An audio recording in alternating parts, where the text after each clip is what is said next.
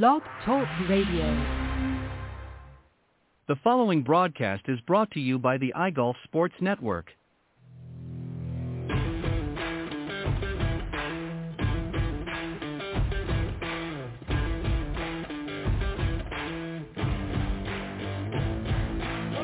Golf Talk Live is sponsored by the iGolf Sports Network and Golf Tips Magazine.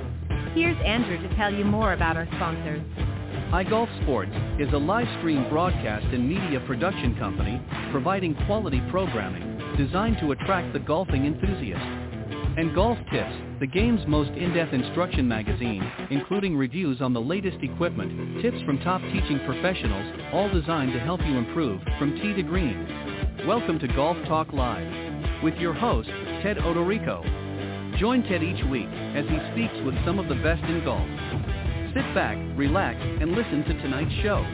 Let's join our host, Ted Odorico, as he introduces tonight's special guest. All right. Uh, actually, good afternoon, everybody, and welcome to Golf Talk Live. Uh, of course, I'm Ted Odorico, your humble host, and um, but it's actually evening for my special guest tonight, and I'll explain to you in just a moment. Uh, this is a special encore presentation of the show. Normally, my program airs live uh, 6 to 8 p.m. Central uh, on this network on Thursday evenings, but uh, this particular guest is uh, is calling in actually from uh, the UK, and uh, we decided to put together a special presentation just for him. I'm going to introduce you in just a moment, but I just want to remind everybody again, uh, the show typically airs live 6 to 8 p.m. Central on the blogtalkradio.com network. Uh, you can go there and listen live now, uh, of course, to this presentation, and then, of course, the shows are auto-recorded, so you can go at any time when it's convenient for you and check out the on-demand section. And actually, this program uh, once it's completed, will be put into that archive, and you can go. So if you come partway in, or you're not able to tune in at this particular time, uh, you can just go to blogtalkradio.com forward slash Golf Talk Live and just scroll down to the on-demand section, and uh, you'll see it there front and center. And any of the other shows that maybe uh, you haven't missed uh, or haven't been able to hear along the way, you can check them out there as well. All right, my very special guest this, uh, this afternoon here and evening there is Ben Sharpe. Uh, he's the current president of Toptracer and Toptracer Range. Uh, he is uh, leads the expansion strategy for Toptracer Range to create a high-tech, engaging player experiences at driving ranges worldwide. Uh, prior uh, to that, he was uh, joining prior to joining, excuse me, the Topgolf Entertainment Group, family of brands. he spent nine years at TaylorMade Adidas Golf, starting as the vice president of the Europe, Middle East, Africa, Pacific region. Uh, during the time, he increased the business from uh, 100 million to over 250 million in just six years, making the region uh, the best performing one in the group. In 2012, he became global president of Adidas Golf, uh, delivering a, again a record year in terms of sales and profit, and then became their CEO in 2014 and started the turnaround strategy, bringing in a new executive team before returning home to the UK in 2015. So please welcome my very special guest, Ben Sharpe. How you doing, Ben? I'm doing great, Ted. Nice to be here. And uh, yes, happy evening to you from the UK. That's right. It's uh, just a little after, a few minutes after 7 p.m. Uh, UK time, and of course right. it's one in the afternoon Central time here. So that's why I said a little bit of a play on on uh, day and, and night uh, on the program. So we've got a little bit of both. But um, I appreciate you coming on, and uh, I think what we're going to do first, Ben, is to just give everybody a little bit more about uh, idea of your background as far as golf in general. So, um, give us an idea of what drew you to the game itself. When did that happen? Uh, and did you play a lot growing up, or was this something that you took on a little bit later on in life? Yeah, so uh, it's, it's, a really good question, and I haven't really thought about it for, for well, for probably ever really. But I think I, I'm a, I'm just a huge sports fan, and um, when I was growing up, we lived out in the countryside, and um, you know, we we had a big garden which we were allowed to play all sorts of sports, um, and and sort of and watch our heroes on TV. And there weren't many TV channels, and, and golf was one of those that was was uh, was shown. Um, and I remember when I was probably eight or nine, um, my dad came back with a cut down um, eight iron. It was an Arnold Palmer eight iron, and we had about 70, 80 yards of garden, and I used to put a log um, at either end and a bunch of balls that I found on a local golf course and just see if I could chip. Um, and I spent hours just chipping up and down with an eight iron.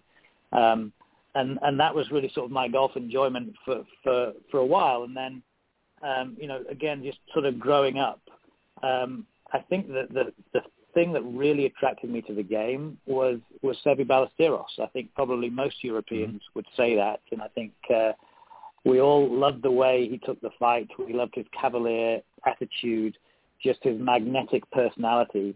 And uh, and then right. from that, you know, where we could go and play, we went to play. But but um, the opportunities were, were very few and far between. We had a, a municipal um, pitch and putt course which we could get on and, and pay a couple of pounds to play. But private members clubs were, were quite exclusive back then, and um, None mm. of my family were members, and and so really being able to play and get to a level um, was very difficult, and and and I think it's it's still relevant today in in many parts, which is why I'm super excited about the area area I'm in. And really, I think the only the time I really took golf seriously and played a lot more was when I got into the golf industry in in 2001 and ran a business called Lyle and Scott, which is an apparel company, and mm-hmm. and felt the need the need to play and understand the game. I think it wasn't so much about trying to be the best I could, but from work perspective to really understand the industry and understand sort of the essence of the game, the ethics of the game, um, and what and what it's all about. So I could speak, um, hopefully, eventually with authority with the people that I'm working with and partnering with, who are you know, essentially golf professionals. And uh, and then through the sort of first couple of years, I was fortunate to um, to shadow a guy called John Hales who had a storied life um, in the golf industry, and he introduced me to lots of different people who are, are friends today. And um, I think the values that golf holds up is something that's very consistent with mine, and I, I feel I found a home. And then from that, you mm. know, did a number of other things, as you've mentioned, in the, in the golf industry. But uh, but no, I think listening to your just thinking about your question, it was a slow start based on just the, mm. the accessibility of the sport. Do you think, uh, and let me just, uh, on a side note uh, uh, concerning Seve, um, I can assure you he was very well respected here in the U.S. as well. Uh, um, of course, not around Ryder Cup time though, because uh, he certainly uh, led the charge many uh, many times uh, against Team USA. So I know that at that particular time they weren't big fans of his. But other than that, no, I'm just kidding. Yeah. Uh, he he was definitely uh, a, a great. Uh, I consider him to be an ambassador of the game. Uh, just had a, a you know a passion like no other for this uh, for this sport and uh, you know it's it's a shame. You know, we really miss him in the golf industry because he did bring a lot of passion, yeah. and he really, you know, had a way of of getting the guys, uh, you know, his mates on the team, if you will, uh, really fired up. Um, again, it, you know, even when things weren't in some some cases weren't maybe going Europe's way, uh, he would manage to turn it around somehow, some way. I don't know what he did, but um, if we could bottle it, we'd all be, uh, you know, multimillionaires. But uh, it just brought so much to the game, so I can understand why he would be uh, somebody that you would uh, certainly look up to. Let me just sort of a follow-up question on, on the playing part of it. Do you think if if the accessibility had have been there, let's say for you and maybe others a little bit easier during your time growing up, is it something that you would have maybe pursued with a little bit more passion, actually playing, maybe even considering playing professional? Well, I, I think certainly would have played more. I, you know, I remember, you know, I think uh, I was about 14, 15. A friend of mine um, joined a, a really nice club called Whittington Heath. It's a lovely uh, British uh, heathland course, and and uh, and in school holidays we used to just spend as much time at the golf course as, as we could. But I could only go there if I was signed in. But what a safe place it is for young kids to play. Um, you mm-hmm. get to learn a lot about how to behave and and and uh, you know the protocols of the game, and uh, and right. just two kids and two pals traipsing around playing 36 for seven eight hours was just great fun. But the access mm-hmm. was was limited to to me back then, and so you know I, I pursued a different sport. Um, and then sort of came back to golf a lot later. But yes, I think if it was, and and um, you know we'll potentially come on to it later, but through Topgolf um, and Toptracer, we're seeing you know, we're opening up this game to so many more people, and um, and we've had some amazing success stories from people who've never played now, who have now you know turned professional, and um, and that's what it's that's why I'm so excited in what I'm doing right now with a company who I think uh, can do so much more. Yeah, I couldn't agree. Uh, just a couple of side notes I want to mention for the audience benefit. Uh, ben, of course, my very special guest uh, from the UK, is, uh, and you talked a little bit about this off air, that uh, you were an athlete growing up. In fact, you were a former British Olympian in field hockey and uh, obviously an avid golfer with a, a current handicap of four. But you also love to cheer on the Aston Villa Football Club, and I also understand you're a lover of bad jokes. We're going to get you to share one, maybe if you can think of one that's clean. Of course, we got to remember we're live. Oh, uh, maybe towards the end. Yeah. towards the end of the broadcast, but uh, you know, so obviously you had an, an athleticism in your background, and um, you know, I find for for people that are very you know sports minded, athletic, uh, you can pretty much transition from one sport to another. If you're, you know, if you're good at, uh, you know, obviously in football, in your case, we're talking about soccer uh, over here. Um, but you know, usually if you have that athleticism, it's pretty easy to carry it over into other sports. So uh, it's understandable why you were able to get to a four handicap.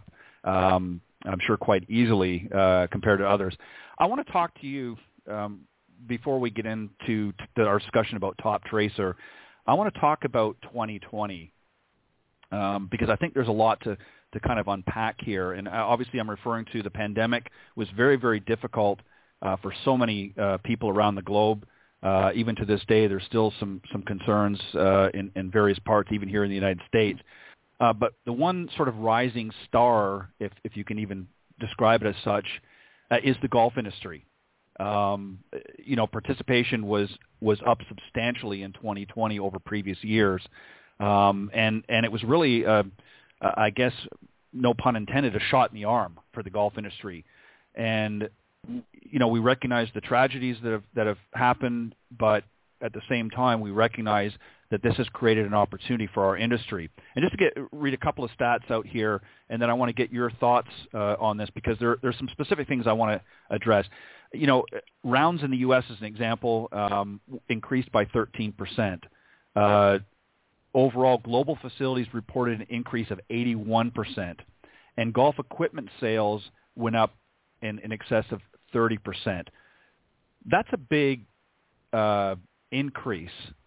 What are your thoughts there? And why, I mean, obviously people were cooped up and wanted to get out. Why do you think golf drew a lot of people? Was it because it was really one of the only sports or activities that we could do um, during this time, or were there some other factors? Do you think? Yeah, I think there's there's many things um, that ultimately culminated in a in a perfect storm. But let's not forget um, the months of April and May last year when courses were closed and mm-hmm the industry was incredibly concerned about what was going to happen. PGA Tour was not playing. Tours around the world were not playing. Golf facilities right. that have battled for a number of years were were having no income. Um, memberships were wondering what you know what discounts are you going to give me, which was going to sort of take away, and and manufacturers were not selling equipment because nobody everybody was locked down. So you know, let's not forget that it was a pretty desperate time for, you know, two or three months. And the rebound really right. happened sort of May, June, and and saw those incredible numbers that you've you've mentioned. And so, but there's two things to that. Yes, you can talk about um, it's allowed people to get out. Other things were closed. Um, you know, people still couldn't go indoors, and so they were desperate to try and find some type of recreation, and golf um, sort of fit the bill. Um, mm-hmm. I think you can also talk to the fact that golf's been in decline for a number of years prior to the pandemic. For 20 years of me right. being in the industry, we've been talking about how do we grow this game. So um, those numbers are, I'm not sure still with those numbers that we're getting back to where we were maybe 30 years ago in terms of participation, in terms of health of the sport. And um, But uh, but it's it's great that we're we're now here, and it's not just golfers coming back to play. It's new people playing because mm-hmm. it's an opportunity to try something new. And the other thing as well is it's amazing. It's like the old fable: if you you know if the world if you smile, the world smiles with you.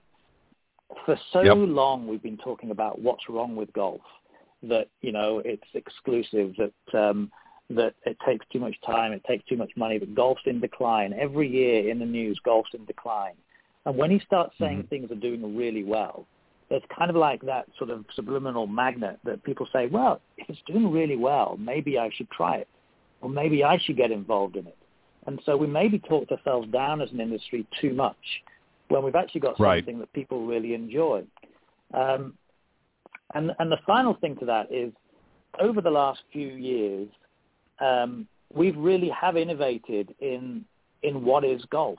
And um, you know, we mm-hmm. can come on to that in terms of talking about the company, but golf now doesn't have to be 18 holes in a golf right. course with flags. It can be on a range. It can be in a simulator. It can actually be on a video game. And there's many different ways in which you can engage with it and start to make it part of your life rather than just um, just a, a thing you do.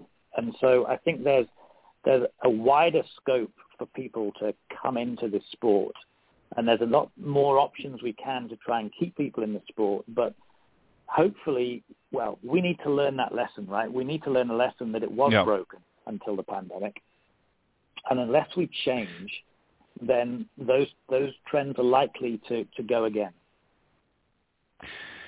You, you raise a, a really interesting point, Ben, because you're exactly right. I've been in the golf industry for 25 plus years. I've taught golf, and I'm in it now uh, in other areas as well.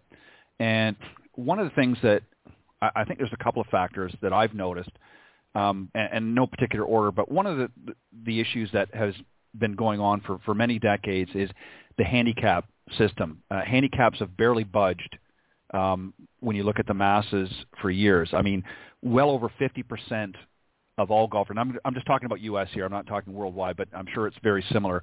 But here in the U.S. as an example, 50 uh, percent or more are not even breaking 100. Um, mm-hmm. So, you know, when you're driving the industry – in such a way and you're focusing on let's get more distance, let's do this, let's sell more clubs and, and things like that, that's great.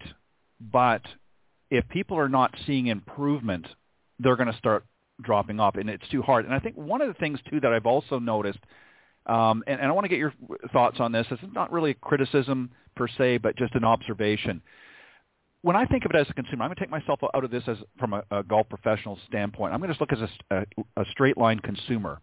When I look on television and I see what golf represents, I see it at the professional level, the LPGA, the PGA, the uh, you know various tours around the world.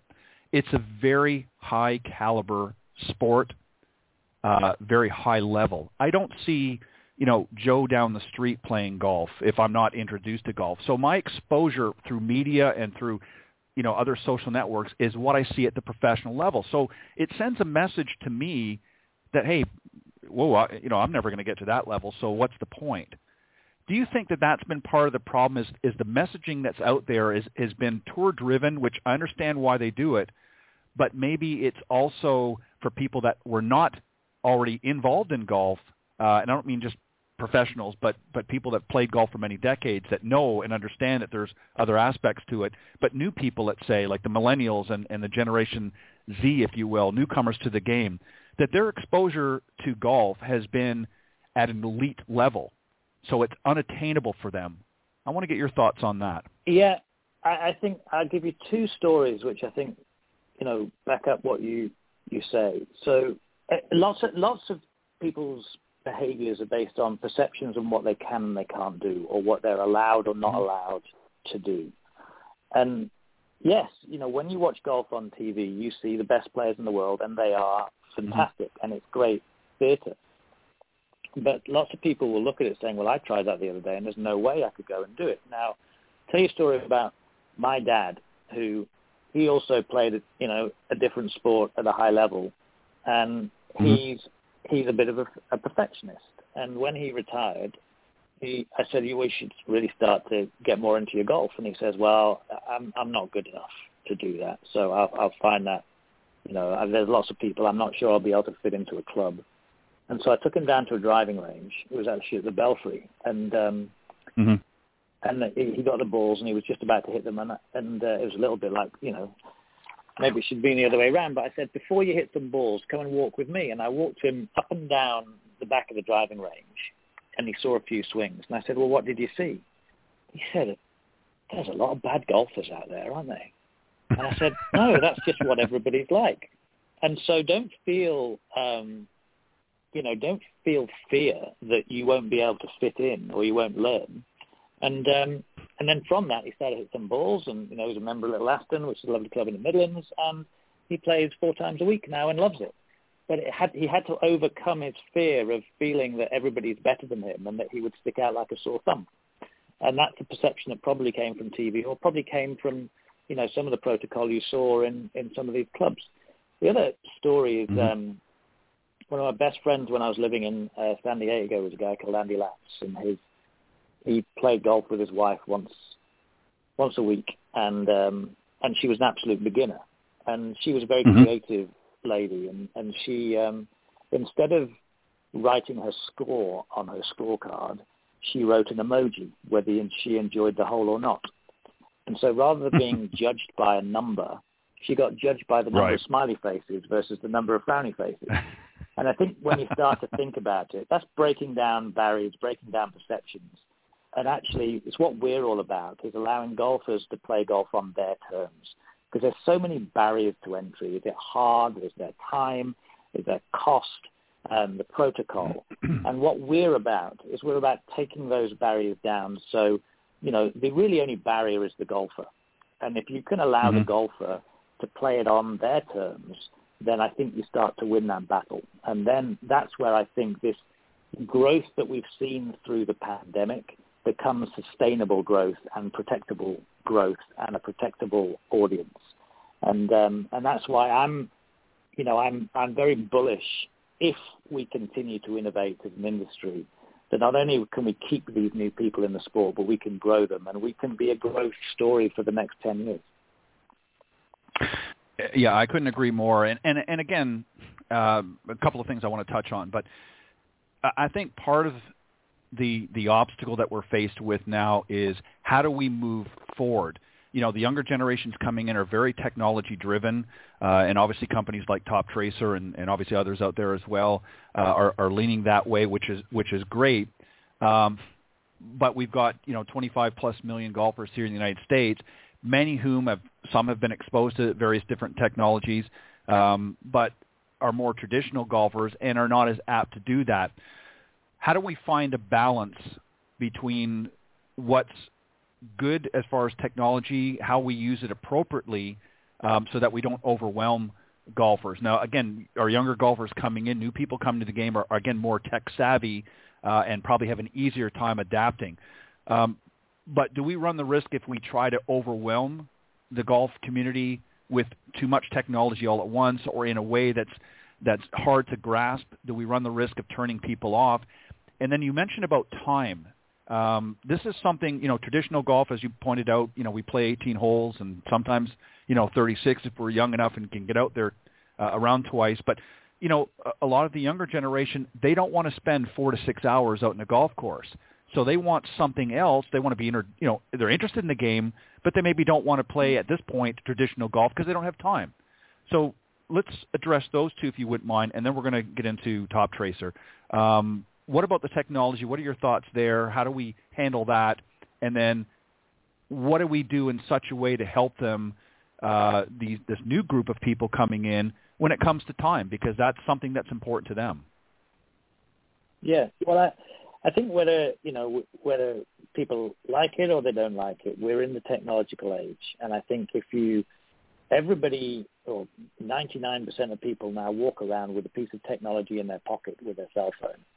And so people have embraced technology for a function in their lives and multiple functions. So why and other um, pursuits and leisure activities and, and um, sort of uh, things we do in our lives have embraced technology as well, whether it's ordering a pizza, whether it's um, you know getting a car, and so you know as a as a sport we need to embrace it, but we also need to embrace it in an authentic way or relative or, or relevant to the person that um, that we're trying to target. Now, in the past, golf has been you know a relatively sort of narrow uh, pursuit that you could play it on a course and, and that was it. And then through technology, whether that be Topgolf or whether that be you know apps or, or video games, there's a number of different ways in which you can slice and dice it. So if you want to spend six hours in it, you can. If you want to spend six minutes in it, you can. And that's then giving people the opportunity to to do it in on their terms in their time, whatever time they have. But if you if you really limit it to you know two, three, four hours, you're really limiting the the window and, and the opportunity of people coming into into your game. So I think what technology does is it gives a lot more options, and, and I think technology is, is only going to grow um, our game and, and grow in our industry more um, to help us um, to help us you know achieve what we want to achieve. Um, mm-hmm. That was the, the, what was the other part of the question? That was the uh, the technology the, yeah, and the time uh, element. Just timing. Kind of. Yeah. Yeah. Mm-hmm. And so you know yeah, touched on on on that that as well a little bit. That um, it, you know again it depends on on what you define as golf, and I think through new forms, through new technologies, golf can be many things in in in many ways, and you can get to playing a very storied course in a very slow four ball and take five and a half hours, or you can go to a driving range and hit 30 balls and be out in 10 minutes or 15 minutes. And so, um, so I think we're trying to break down that time barrier so people can enjoy it when they have the time. Um, because, mm. you know, arguably as a society, we have a little bit more money than previous generation, but we probably have a lot less time. So the, right. the game needs to understand that and evolve through that so we don't lose those 18 to 40 year olds who are getting a first job, having a family, moving their way through and then get them back when they're 45, 50 and they've got a bit more time. And that's really when you look at where golf has lost people, it's lost it in when they, you know, leave college to when they're, mm-hmm. you know, probably kids are about to, to leave for college, and and we that's where we want to keep them. Yeah, I, I couldn't agree more, and and I think obviously, and you know, that's uh, another discussion for another time. There's a lot of programs that, you know, could be better introduced. Certainly over here in the United States, I mean, we have lots of great junior programs, but they're all kind of, you know, what I call feeder uh, feeders into the tour life, if you will, or a more highly competitive golf. And for the average, you know, consumer out there that maybe doesn't have aspirations of playing, you know, collegiate or or or beyond, um, there's not really a lot of opportunities for them right now uh, at at a at a more grassroots level. So I'd like to see that happen. And, and again, we'll have that uh, as a discussion for another time. All right, I said we were going to move on to Toptracer.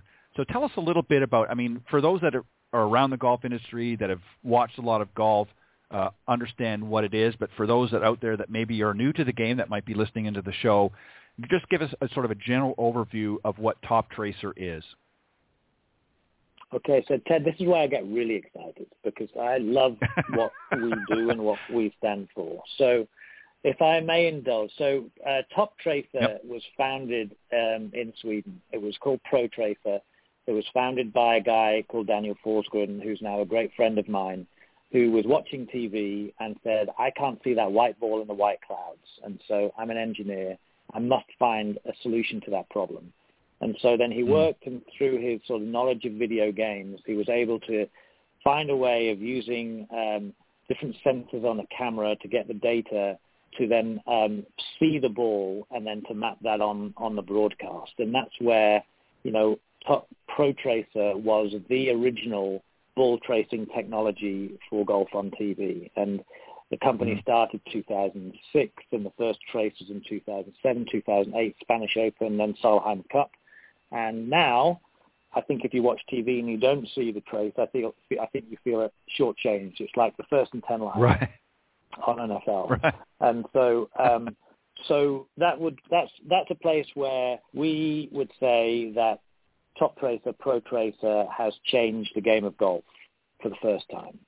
And then through using that technology and, and really understanding it, if, you know, he thought, well, what else can we do? And we can use this technology to help people play the game um, and, in, and be inspired about playing the game in a different way. So use Toptracer technology, install the cameras systems on driving ranges, put screens in bays, and so people can see where they hit the ball. And so you're not like me where you used to go down, hit the first 20 balls like you normally would, and then get a little bit bored and try and slice it and cut it and run up to it and do all those sort of things. But you can actually really concentrate on what you're doing, have fun, play some games, and um, and roll it out. And so the first range was installed in uh, 2012 um, and uh, and was developed and honestly, if you ask the team, we made all the mistakes. We've we used iPads, we've used all different things, and we've now got to a really robust situation. But again, we were the first to bring out that type of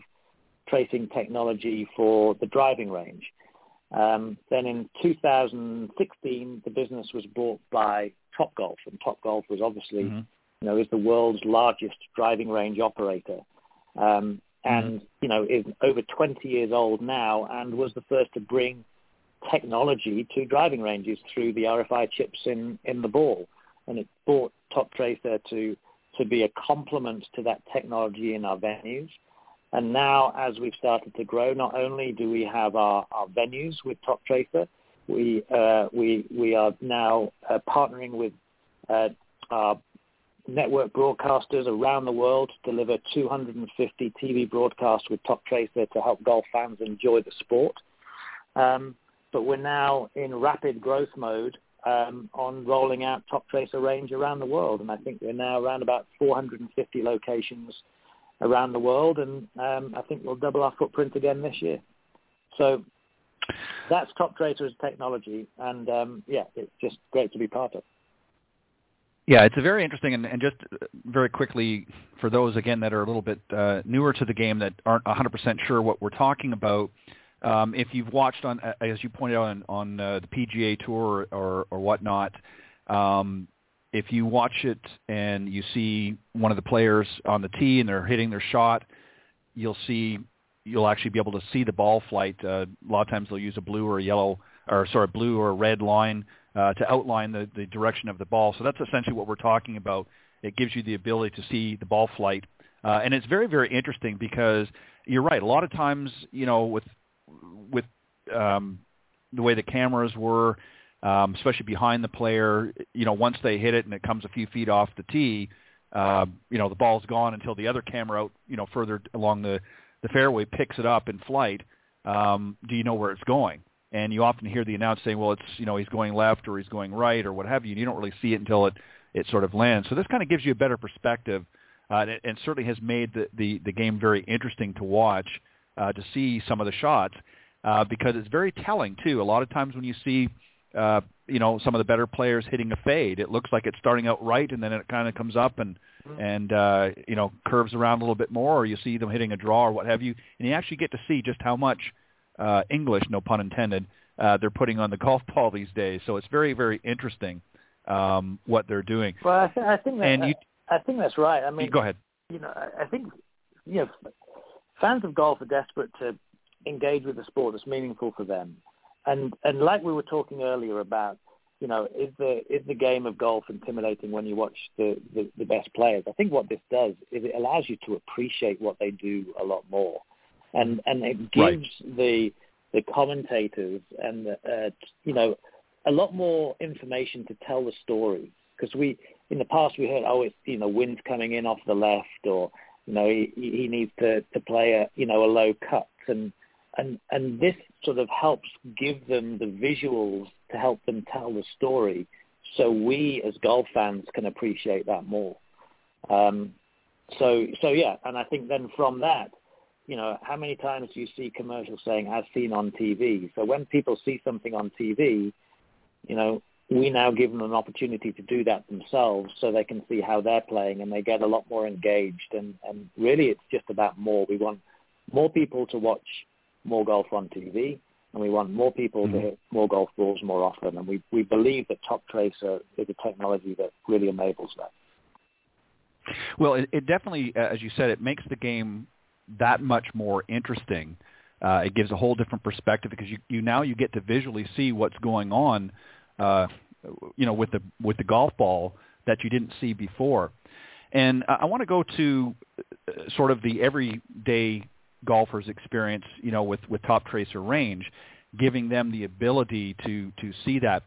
Does the technology, and I'm asking you uh, just to clarify this, um, so if, if I was at one of the bays and I'm hitting, you know, let's say a couple of dozen golf balls and I'm seeing the flight for each shot, does it record or does it have the ability to record all of the shots? And I have a follow-up question. There's a reason I'm asking this. So if I hit, say, a dozen shots, uh, individually it's going to trace out uh, the individual shots, but does it also record it for playback so I can see each of the shots? Uh, so yeah, so the answer to that is yes. So in, in the game mode itself, in certain games, for example, what's in my bag is, is the ultimate practice tool, and you'll hit a number of shots, and, and it will record, you know, the last, you know, six or seven shots, and you can see that, and then then they'll start to fall off. But really, the the the way in which we enable that is through the Toptracer Range app. We encourage if you play Toptracer Range, you download the app, you then very easy to download and register. You scan a QR code, and then every shot that Mm-hmm. you hit in our practice modes gets downloaded to your phone, so you can see how you trend, and um, and Mhm. that's either to, for self help or you can you know Mhm. show it to a coach and you can show where you're hitting it, and through that you know you can you can you can improve the game because again, talking about barriers to the game, one of the barriers to golf is it's hard. And if and if you find something that's hard and you're not having fun, so if we can help people get better, we can help people have more fun, and they'll come back and, and play.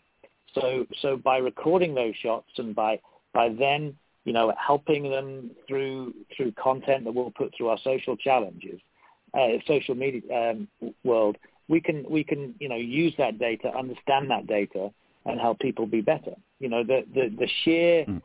Scale of shots and number of shots that we're tracing every month now gives us an incredible amount of data to see how the everyday player plays, and then we can we can use that to you know to help people improve.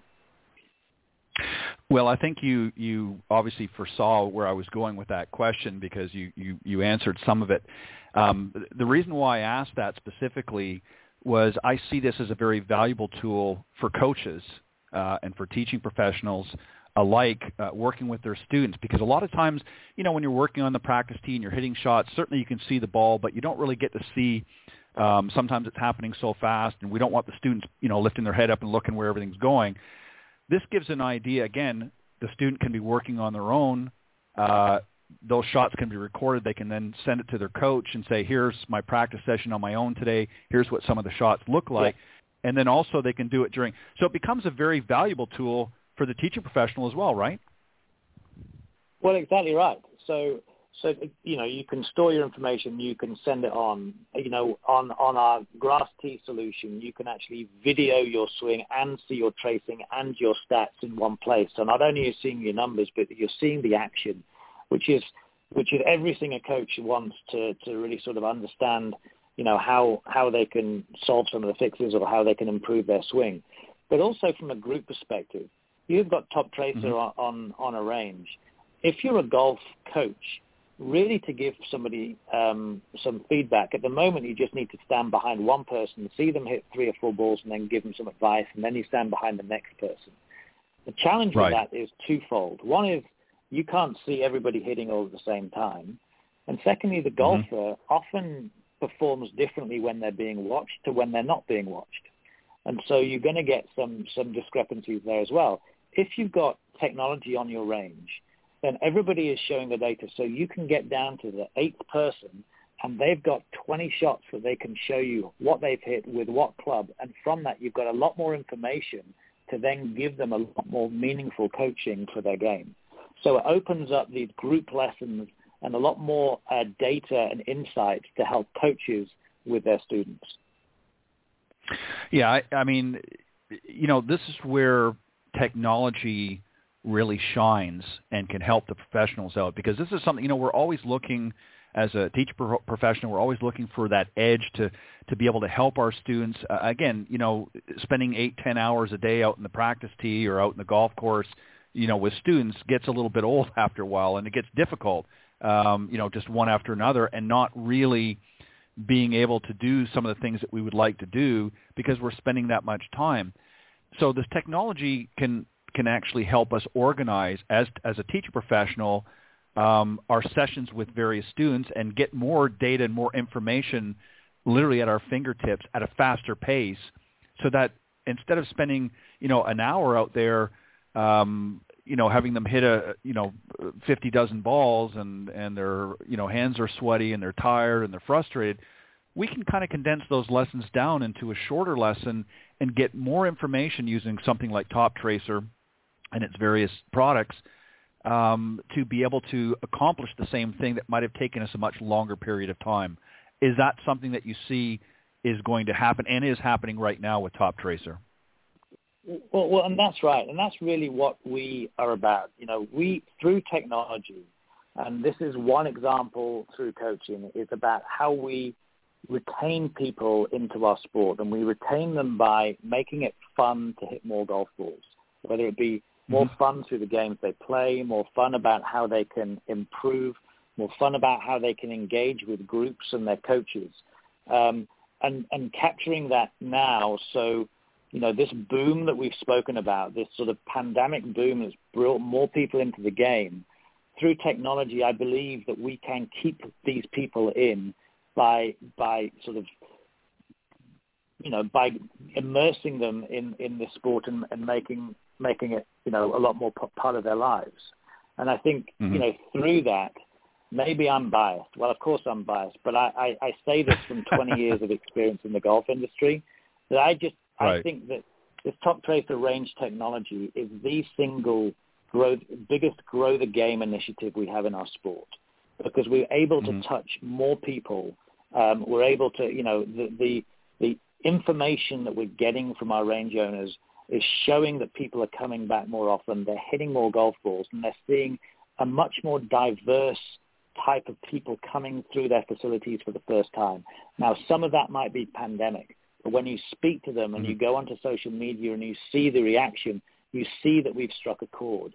And from a right. golf industry veteran, I think I'm called now, that's the exciting thing. That's the thing that I think we've got lightning in a bottle that can really take us take a movement on. And and we're just scratching the surface. You know, there are tens of thousands of facilities out there in the world, and in time, all of those are going to have technology. And the, the earlier they the earlier they adopt, the healthier they will be, and the more future-proof they'll be. You know, and, and I agree 100%. You know, we we've talked about um, we touched a little bit earlier on this uh, in our discussion, but you know, we've talked about grow the game. We hear this term thrown around a lot. And the truth of the matter is, the industry has certainly throughout its its history has had some moments where it actually has grown the game, but there has also been a lot where it's gone the opposite way, as, as you mentioned earlier.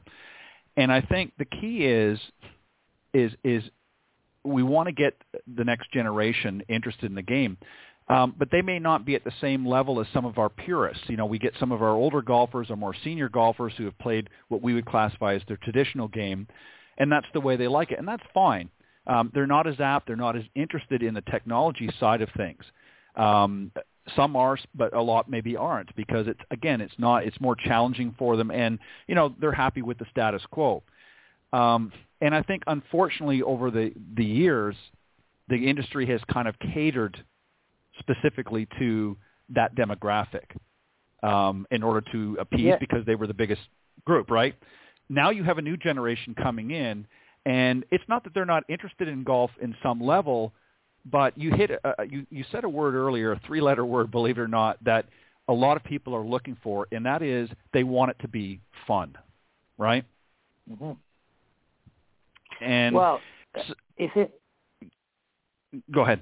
Yeah, I, I couldn't I couldn't agree more. I think um, you know we've recently just had some information from the NGF on participation, and I think it's it's very eye opening and and certainly great if you're sitting in my seat, but I think it's great for the industry. Um, mm-hmm. In the last in the last year, 12.6 million um, people in the U.S. only played golf on on a golf course, and the average age of those people was 50, and 29% of those people were female.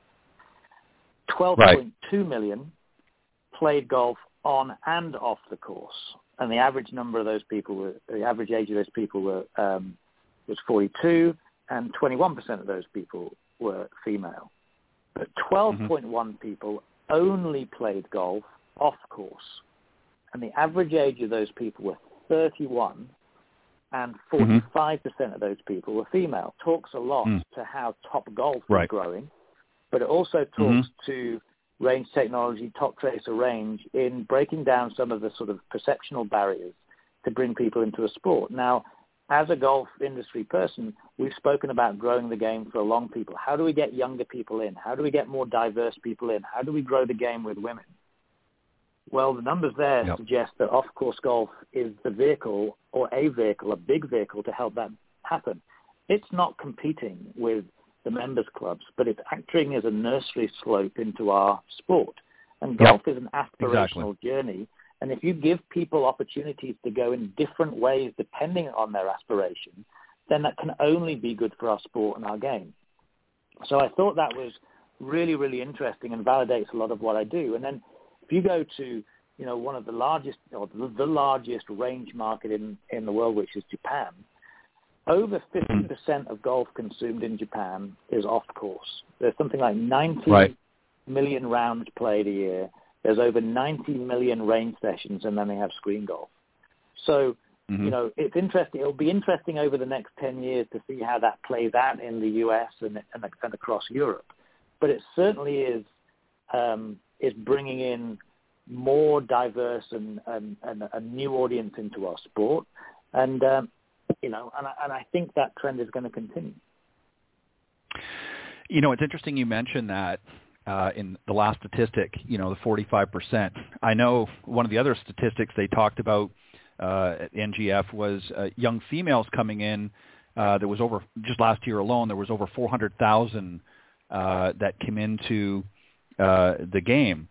Um, and uh, again, I don't have the breakdown, uh, you know, as as you do, but uh, on specific what areas and, and so forth. But I think one of the things that I, I know that women really enjoy is the social aspect of whatever activity they're doing. They love the social connection and the social aspect. Not saying that we don't as as men, but you know we can go out to a golf course, we can play golf and you know kibitz with our buddies and our mates and and so forth.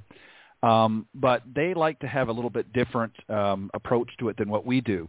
And I think what some uh, different scenarios, like like a Topgolf and others, is allows them to kind of dip their toe in the water. They're on the sand right now. They're dipping their toe in the water. They're not quite ready to jump in the, the lake or the ocean, um, but they're testing the waters.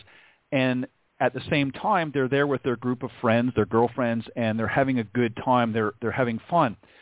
So you're exactly right. Uh, I think by having that, and then again, you know, going to other areas like a range um, that has that technology available, gives them an opportunity to kind of get used to it. Again, dipping their toe in in the water a little bit, and not necessarily jumping right in. And I think if the industry approaches it that way, instead of trying to force them out onto the golf course all the time, mm. I think they're going to see people are more apt to take a stronger interest. Um, and you know, this is where I think the industry is a little bit confused is how do we do that moving forward? How do we transition from, okay, I'm, I'm dunking my toe in, I'm kind of, you know, taking a look over here to getting them, or do we? Or is that maybe the wrong thing to do? No, I, think you know. Uh, again, it's it's the choice of the golfer. It should be the choice of the consumer rather than the choice of the person selling the consumer. And and I think if you mm-hmm. open up more opportunities and more ways in which people can play. I think everybody wins. Somebody coming, you know, my wife, she, when we were in the U.S., she joined a, a group on a Tuesday. There was nine of them. They had a 30-minute lesson and a scramble in a cart with a gin and tonic, and they had a blast. They loved it. They, you know, by their own admission, not the greatest golfers in the world, but it was probably the highlight of their of sort of the weekday where they can just go out and have fun. Now, as a Right. result of that, one of the one of the girls one of the girls has gone off now. She's joined a, members club. She's getting better. That's her choice. Some people have continued in that group, but it, it's not for the industry to decide. It's for the you know for the industry to give options for people to to explore and, and enjoy, and um, and because if you narrow it down, intimidation factor comes in, and, and you you turn people off. And if you you know so you feel like you're back at school, if you're constantly being told what you can and you can't do, you'll end up not doing it um, and going delinquent. But you know what what we can do through technology is not only can we help people play on their terms, but we can also connect people. You know, what's the think about what's thriving right now? Is it Peloton? Is it Facebook? Is it all of these sort of social community ways where you can start to build up these sort of social communities and physical communities to go and enjoy things together the way you want to go and do it. And then, you know, one of the ways in which we're trying to enable that is through through our technology create some uh, global competitions. So you don't have to be together. Right. Um, you can Mhm. create your own groups. You can create leaderboards, just easy easy games to play. Um, we've got our second one um, starting next week, um, which is uh, 15th to 23rd of May. You play nine shots in Kiawah Island, and if if you have a good score, you get to the top of the leaderboard, and if you have a bad score, you get to the bottom of the leaderboard. But at least you're around people who are at your level, and you can start to compete. And um, you know, if my Peloton experience is anything to go by, I'm nowhere near the top, but I'm still trying to beat the person who's near me on the leaderboard. Um, and I think that's that's really really it. So I think you know just the plug there is if you go to topgolf.com uh, forward slash nine shot challenge, you can you can read about it and be part of that community. And it's just another fun way which will take you five ten minutes to play um, and connect with with like people. Yeah, and, and that's uh, again another great point because uh, again, uh, time is is is of the essence for a lot of people. Uh, even taking away the pandemic, let's you know forget for a moment that the pandemic didn't happen, and we go back even just a few years ago. One of the biggest complaints I've heard uh, from a lot of younger um, individuals who maybe would typically be interested in golf, but as soon as they hear four to six hours and I got to go out on the golf course and it's going to cost me this much and I'm going to cost me that much, and it's like forget about it it's not worth it. I can just go up Yeah. here and, you know, uh, grab a basketball and shoot some hoops with my buddies or whatever the case is. They can do something else a little more affordable.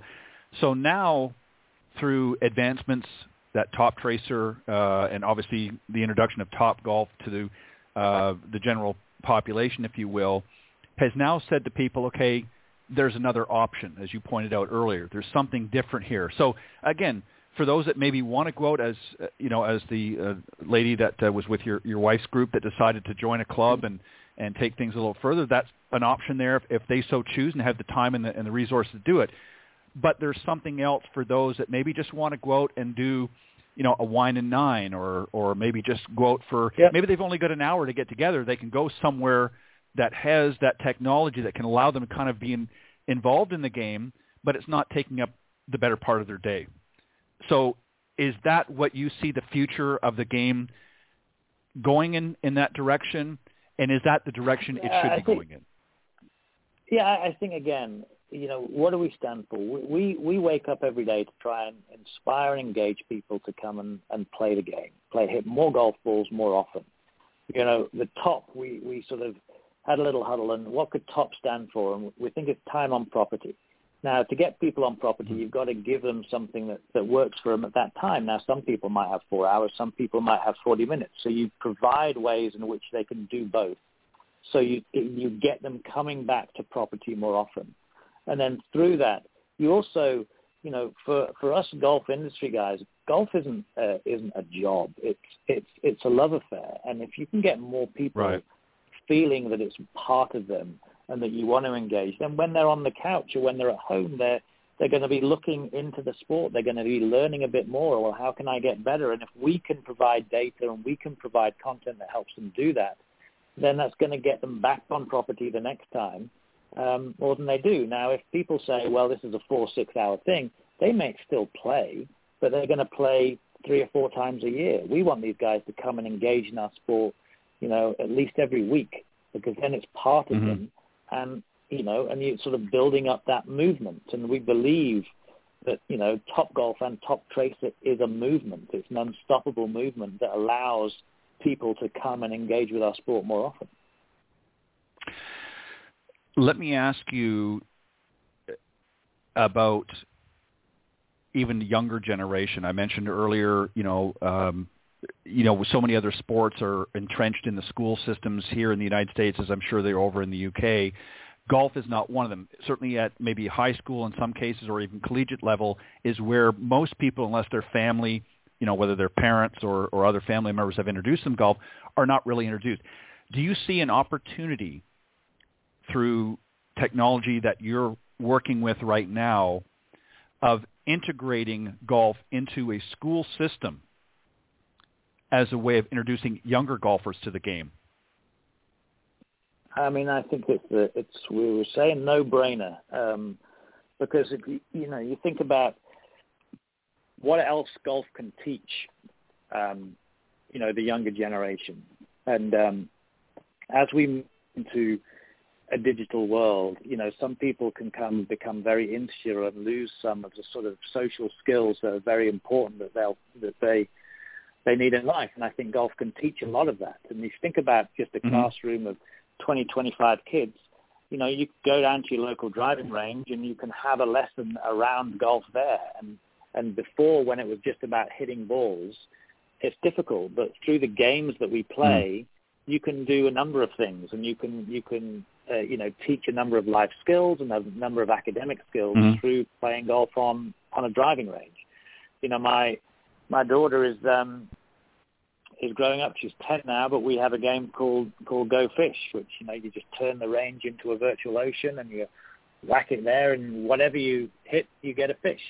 Now, you know, you can learn about the different types of fish. You can add them together. You can do all that sort of stuff. But I think, you know, one thing, there's the perception around golf for young kids that we're trying to break that down, that it is fun and it is something you can enjoy. And through that, you can learn a lot of life skills as well. So I think it's a great, yep. it's a, it's, it's a, it's a big thing that we as a society need to try and, um, certainly a golfing society, need to try and um, uh, encourage because I think we'll all benefit from it. Well, you know, again, the reason why I asked that is, again, one of the issues that the school systems typically have is logistics. Not all of them are in a position. I mean, you know, the the teachers aren't in a position to haul, you know, 20, 25, or 30 kids, depending on the size of the class, to a local facility, uh, gain access, have the equipment and things like that. Whereas with some of the technology that you're able to utilize through you know, a company like Toptracer, they can actually bring that technology in the school for very uh, relatively inexpensive, so that the kids don't even have to even leave. They can have a, a you know a, a bay that they can uh, set up. So now they can again utilize those games through different uh, classes and and do different things for educational purposes. But now at least they're getting a taste of the game. Uh, and then at some point, as they you know move down the you know the the chain a little bit in their in their development, they may say, you know what, I, I think I want to go to the golf course, or I'd like to go to a range sometime. So yeah. they, they've kind of sparked that interest. And see, that's what the problem is right now here, at least in the U.S., is we don't have that at a very young level. It's either junior golf camps or schools, and those tend to be for the better players, the players that have already been, or the kids that have already been mm-hmm. introduced to golf. There's not really anything for the masses. Do you see that as an opportunity? Again, not to take away from going to the range. I think that's great for, for systems that maybe can do that. But there's a lot of them out there that don't, especially in the inner cities and that, that don't have that ability. That may be another way to bring golf into the school system at a very inexpensive way um, and give them access to, again, a, a whole myriad of different things and using it for different purposes as well. Is that something that you could also see um, becoming a possibility in the near future, perhaps? I think certainly potentially in in the future, yeah. But I think you know right now with what we have, I think there's there's an opportunity for for clubs and facilities to partner with some of these inner city schools and provide the opportunity to transport them out of there and to get them. You know, mm. one of the great things about school is going on a school trip because it's an adventure. And um, and rather than maybe taking it to them where they're always going to be, if there's an opportunity to take them 20 minutes and in a safe way, there's a, there's an excitement about just doing that, and if that's attached to the right. sport, then you'll have a, a you know a very positive um, perception of what of what we do. And from a facilities perspective, everybody is well, maybe not so much in pandemic days, but it will come again. Everybody is always looking for new members, and it's a lot. Mm-hmm. You know, there's probably a lot easier to to get mom and dad if if uh, if son or daughter um, are telling you we need to go and play golf. Yeah, yeah, I couldn't agree more. I think again, it goes to what you alluded to earlier, and that is it's really a choice on on how they want to, um, you know, tackle golf um, from a consumer standpoint. It's what the consumer really wants. So obviously, you know, there's a, again, give them multiple choices for for those that are, you know, I, I'm like you. I mean, I, I, you know, growing up as a youngster, I always enjoyed, uh, you know, leaving the school for you know maybe an hour to a shop class or something of that nature. Uh, so it was always fun. It was you know the bus ride was great, and you yacked it up with your friends and whatever until you got there and you did the work and then you came back. So I, think that's a great opportunity, and I think also for cases where maybe that isn't as uh, ideal or um, the ability isn't there, um, bring it into the school as well. It could be another option. Um, and I, I think th- the main thing, I guess, is we need to move the, this forward. We've been talking about things similar to this for, for decades in the Gulf. How do we, you know, grow the game? How do we do all of these things? And that's one area that I think golf has really lapsed in, at least from what I've seen in, in 20 or 30 years, is not, you know, they focus on the collegiate level and, like I said, even in some high schools, but it's very sparse in many cases. Um, other than that, most uh, schools, at least here in the United States, have very little exposure to golf. And if it is, what they do have is again at a higher level, and it's not accessible to you know if you've got a school of 500 kids and maybe eight of them are on the golf team, that's it. So we need to find.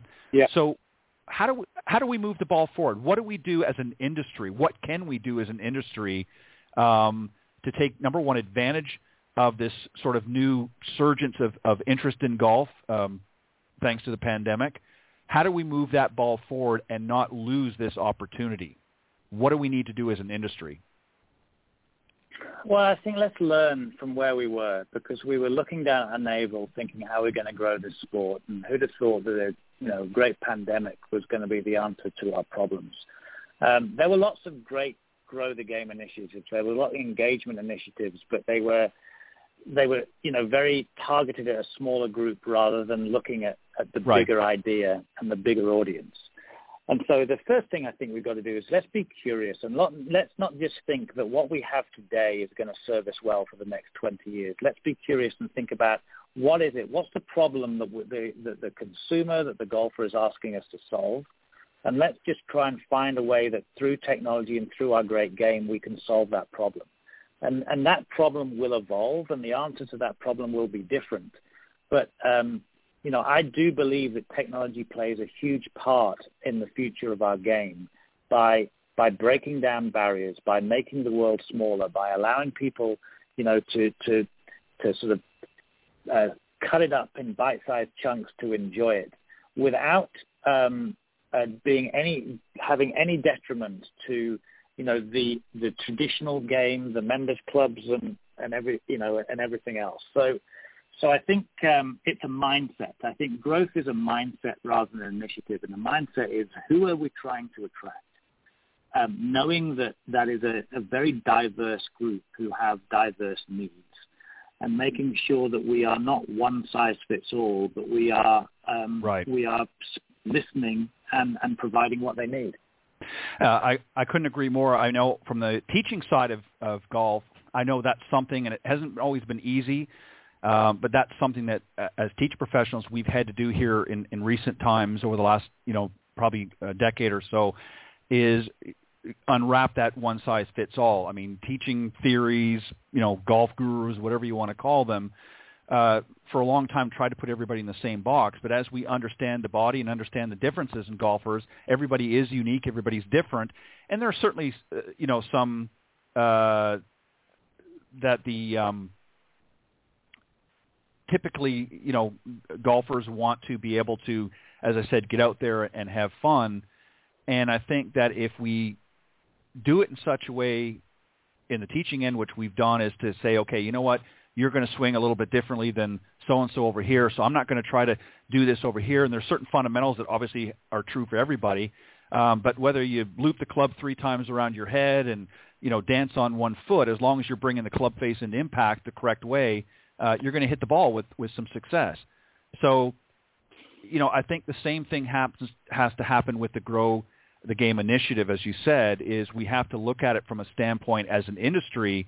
And, and you're right. There was there were a lot of great, uh, you know, initiatives that have happened over the years. One of the things that I know uh, that I, what we want to be able to do is to um, is to I'm trying to cl- lost my thought here uh, is to be able to say to them, okay, here's here's what we need to do. We all need to sort of put our oars, oars in the in the water together and not have this group of, of professionals over here doing one thing, this group over here doing something as an industry. Because one of the problems is we do all these great little initiatives, but they don't seem to work collectively as as a larger group. So that seems to be the roadblock that we've seen. So is it, do you think, time for some of the leaders like Toptracer and some of the manufacturers out there to say, you know what, we need to put our, our efforts together as one, you know, large group and let's move the ball in a direction that we know is going to be beneficial because we're all kind of going in a thousand different directions. And even though all of the things that we're doing are great, um, it, it's not a big enough. What do you think? Does that make sense? Yeah, I think you know. I think um, I think everybody wants the same thing. Everyone wants a healthy sport. Everyone wants more people coming in. I think you know if you go to um, you know commercial entities, there's always going to be a level of competition. So to get people on the same page um, all the time is is potentially challenging. And I think there are numerous governing bodies, all who have sort of different nuances of opinion. But you know, I, I don't think that that the um, that the answer lies in one big, big movement and one big thing. I think it's all day, every day. And I think if we're constantly thinking about doing it, um, that means that we, we're always coming up and always coming across new ideas and new experiences.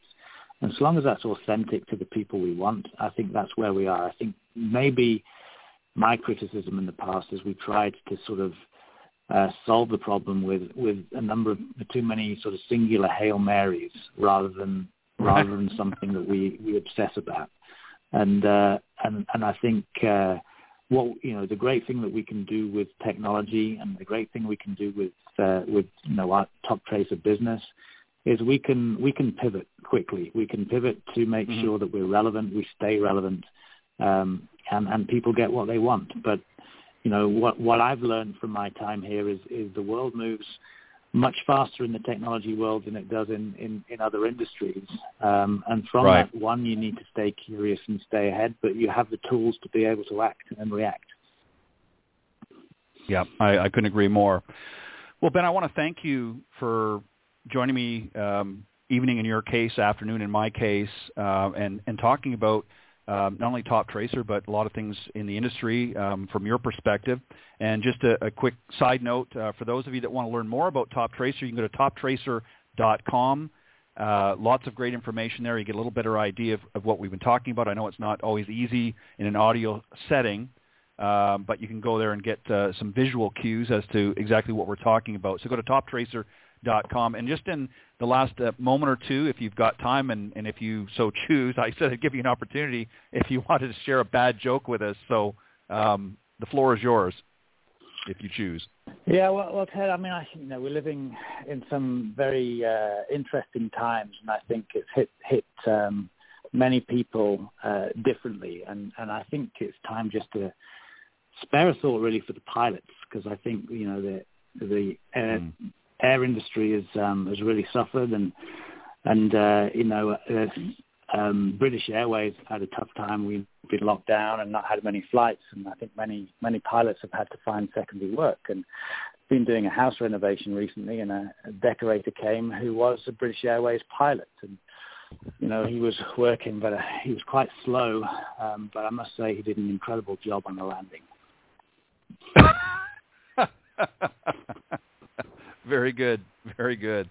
Um, well, Ben, thank you, thank you very much for um, you know sharing your um, experience in the game. I think you're um, hit every every point right on the head. Uh, I think it was spot on, as they say, and uh, I, I think it's it's going to be exciting to see what happens. And I hope you're right. I hope that we, you know, use this this opportunity wisely and don't let it slip through our fingers as we have in the past. And I think that uh, Toptracer um, is, is certainly on the cutting edge of, of the future of the game. And, and I want to wish uh, uh, both you and, and obviously that organization much continued success. And I appreciate you uh, spending time today uh, with my audience. Thanks, Ted. Appreciate it. I look forward to seeing you soon. All right. Have a great uh, a great rest of your evening, and I hope you come back and join me sometime. Okay. Bye now. Bye. All right, that was my very special guest. We ran a few minutes over time. My apologies. Uh, ben Sharpe, president of Toptracer and Top Tra- Tracer Range.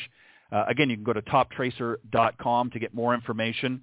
Uh, but very interesting uh, discussion. He shared a lot of great information uh, about the future game and and uh, currently what's what's going on in the game and, and some of the growth that's happened over this last year, as, as I've talked about a little bit on the show as well in recent months. So um, it, it, behooves, if you will, uh, for for a term to use uh, in having this uh, industry come together and finding ways that we can all work together. And I've said that many many times, uh, both on and off air, that we need to find a way that the industry really works together and moving in a direction, and not just you know a, a sort of one thing here and one thing there. And and uh, that was what I was trying to say earlier. And um, obviously didn't do a great job in, in, getting that out, but that's essentially what I was getting at. But I appreciate my very special guest, Ben Sharpe, uh, president of Toptracer and Toptracer Range.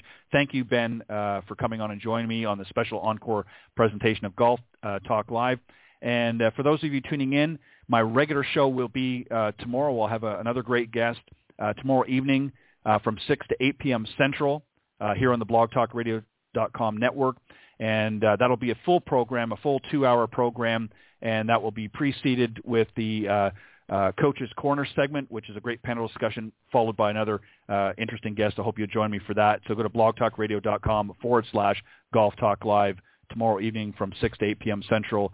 Uh, we'll be there live. But uh, in the meantime, if you want to uh, listen to today's show, if you're joining us a little bit later, you can go to that link and you can just scroll down to the on-demand section. You can hear uh, some of the previous shows, and then shortly here, once we wrap up, uh, in probably about 30 minutes or so, you'll see uh, this broadcast will be there as well, uh, right at the very top. So if you missed it, uh, you can go back and listen to it its entirety there in the auto recorded, recorded version. All right. Um, thanks, guys, and I will see you tomorrow night. God bless everybody, and thank you for joining me on the special encore presentation of Golf Talk Live.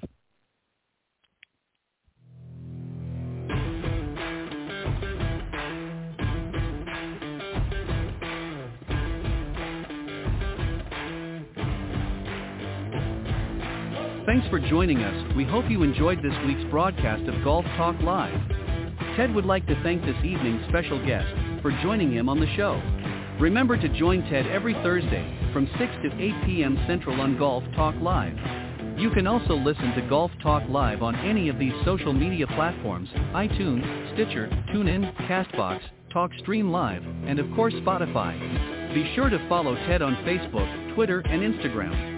If you're interested in being a guest on the show, send an email to ted at ted.golftalklive at gmail.com. This has been a production of the iGolf Sports Network.